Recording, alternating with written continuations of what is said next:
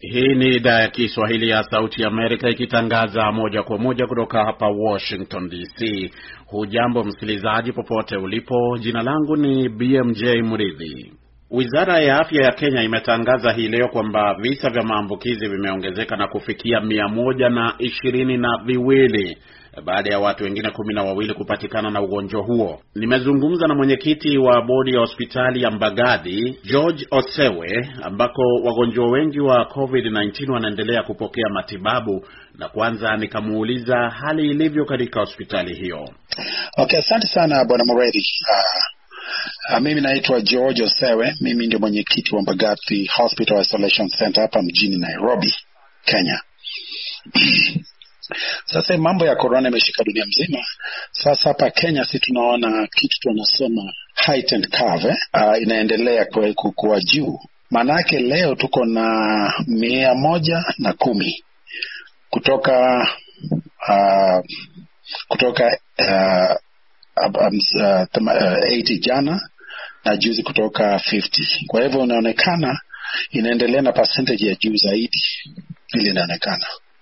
Sasa mambo ikuwe mzuri sana, lakini si tunazingatia maneno ya usafi, ndiye sasa itatusaidia zaidi wakati kuosha mkono, kukaa nyumbani tukiweza, na hasa tusiguze tusiguze uso na tujue tu kweli that uh, hii mambo ni ni ya ukweli, si porojo vile watu wengine walikuwa wanafikiria.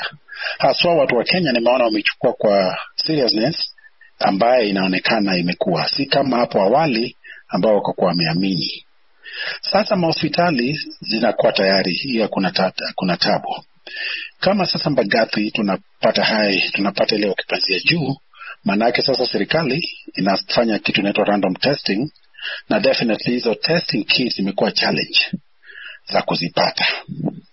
Sasa mahospitali kama Kenyatta, Mbagathi, hata zile za county nimejua zinakuwa tayari na kusaidiana kuweka watu kwenye isolation ambaye wamepatikana na hii convi, na hii COVID-19.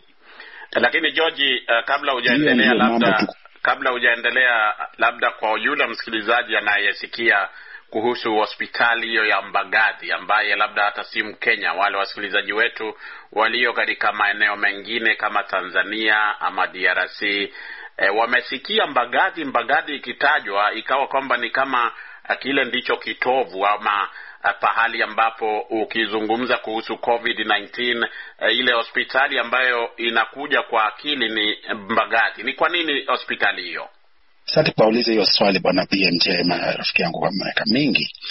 Na namba moja, hospitali ya Mbagathi ili, ili, ilianzishwa miaka elfu moja mia tisa hamsini kama IDH hospital. In other words, IDH manake kama hospitali ya ya communicable diseases ndio ilianzwa hivyo in the 1950s na ilikuwa pati ya Kenyatta, ilikuwa uh, ilikuwa hospitali ya Kenyatta pia.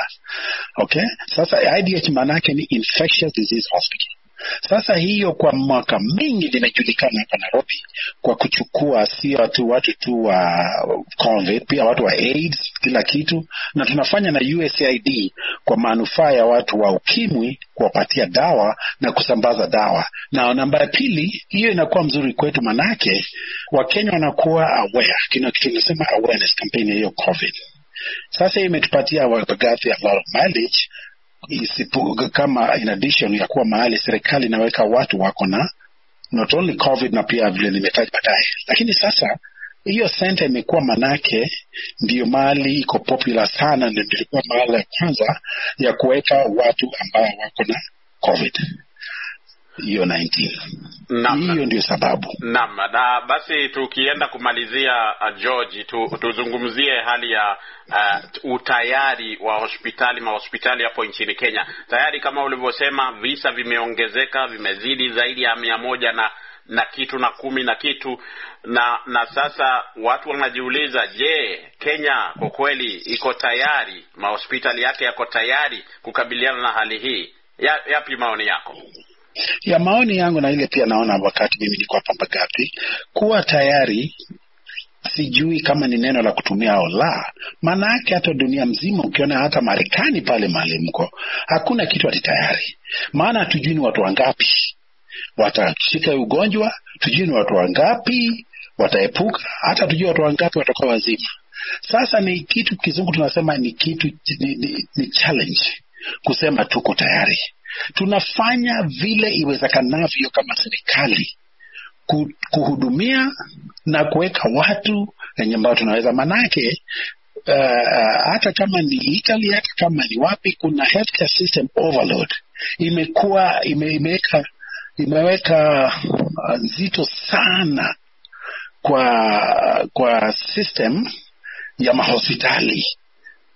Na si kenya peke yake na ni dunia mzima na vile nimesema kama hata ni marekani kama ni spain kama ni wapi. Kwa hivyo hakuna hospitali uh, dunia mzima yenye wanasema wako tayari. Mm-hmm. tuna deal na hizi cases as they come na tunajaribu vile tunawezavyo ku, ku, ku, ku, ku, ku prevent hii uh, ugonjwa ambao imeangamisha dunia mzima. Hata wale wako na healthcare system strong imekuwa overwhelmed hata kama ni new york ama ipi? sasa sisi kama wakenya na serikali ya kenya tumetia all resources zote kwa hii healthcare yetu ambaye si advance kama zile zingine ku, ku, kusaidia watu wetu na imeonekana vizuri tunaendelea si mbaya sana vile imekuwa compared na new york na zile manchi ambaye iko na pesa na na system nzuri na mwisho kabisa george ukiangalia uh, tangu kulipotangazwa mgonjwa wa kwanza kuingia katika hospitali hiyo unaweza kusema kwamba eh, mmekuwa mkishuhudia mtiririko wa watu kuja kuangaliwa ama wengine wakiwa na ugonjwa huo au lakini hali hiyo imepungua?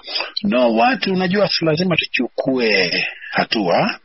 Ndiyo hata ukikuja kuangaliwa unakuja na protective gear unakuja ukiwa msafi ama unaweka mask? Haukuji tu vile pale manake hakuna haja kuja kuona mgonjwa na unatoka na ugonjwa pia sawa? Sasa tuna, tunazingatia sana si jela kule wacha niseme hivyo. Tunasema tu step za ku make sure that safety imekuwa observed uh, zote. Lakini ku, kuongea utaongea na watu wenyu atakuwa simu ama kwa nini lakini lazima tuzingatie sheria za usafi uki, una, unavaa mask yako unavaa ile gia yako na kila kitu. Nimejua kuna problem ya ventilator yenye iko dunia mzima yenye ni, ni tabu sana. Na vile sisi watu wa kenya tuko na ile chache na tunatumia vile iwezekanavyo despite hizi challenges zetu unakuta hata marekani hawana hiyo ventilator inaleta tabu. Unakuta hiyo mambo imekuwa mambo kubwa sana. Sasa sisi ile tuko naye ile tuko naye ile chache tuko naye tunatumia vizuri tunatumia vizuri na tunatumia kwa haki ili kila mtu mwenye amekuwa mgonjwa apate nafasi pia ya kutumia. Na juzi umeona hata watu wetu wawili walipona wale walikuwa na hiyo covid-19 hiyo inaonyesha madaktari wetu ni washupavu na wanafanya kazi na na moyo wote kama wazalendo wa kenya na pia kama human madaktari wetu nasi tunasema wako kwa mstari wa mbele. Pia tunajaribu wapatiwe ile gia yenye wanafanya naye na wanapatiwa na tunawashukuru sana kwa uzalendo wao na kwa unyenyekevu wao kama binadamu ambao wanajaribu kuzulia watu wengine wasife kwa mkono yao.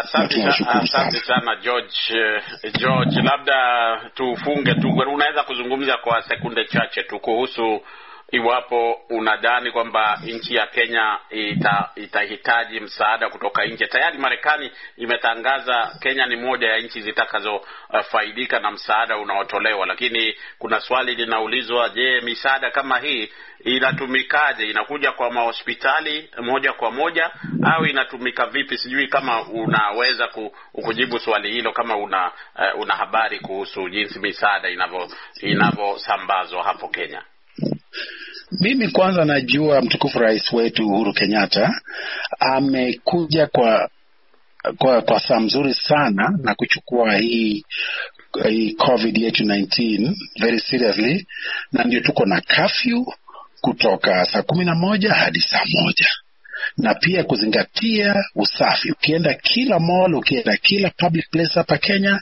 utapata maji ya kuosha na utapata sanitizer ambaye serikali ya Uhuru Kenyatta imepatiana bure.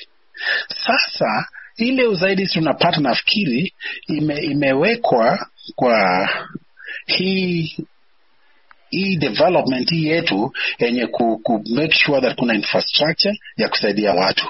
Tuna tunakaribisha tuna sana hiyo usaidizi kutoka Marekani, manake hao ndio one of our trading partners, na pia wameona kwa our health, our healthcare system compared uh, na nchi zingine kwa kusema kweli si ati ni mbaya sana, lakini tuko na kazi tufanye. Kwa hivyo kama vile Burundi wanasema hawana case, maana hawana hawana vitu za kupima. Sisi at least tuko naye na tunaambia dunia bila kuficha. Tuko na watu hapa wako na hii na tunapatiana update kwa uongozi safi wa Mutahi Kagwe wa Mheshimiwa Mutahi Kagwe anapatiana update vile inafanyika na real time na kila kitu vile tu Marekani inaweza fanya na vile maripoti zinafanya.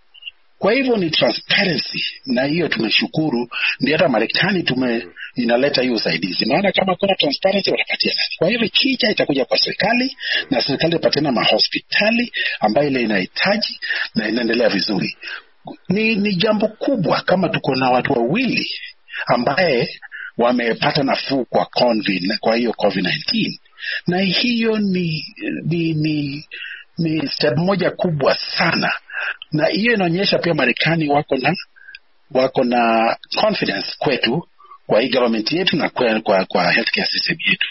Kwa hivyo ndiyo itakuja direct na itaenda kwa mahospitali mali inatakikana na watu watibiwe na itakuwa tu safi. Ni George Osewe, mwenyekiti wa bodi ya hospitali ya Mbagadi ambako wagonjwa wengi wa COVID-19 huko nchini Kenya wanaendelea uh, kupokea matibabu, akizungumza nasi kwa njia ya simu uh, kutoka jijini Nairobi.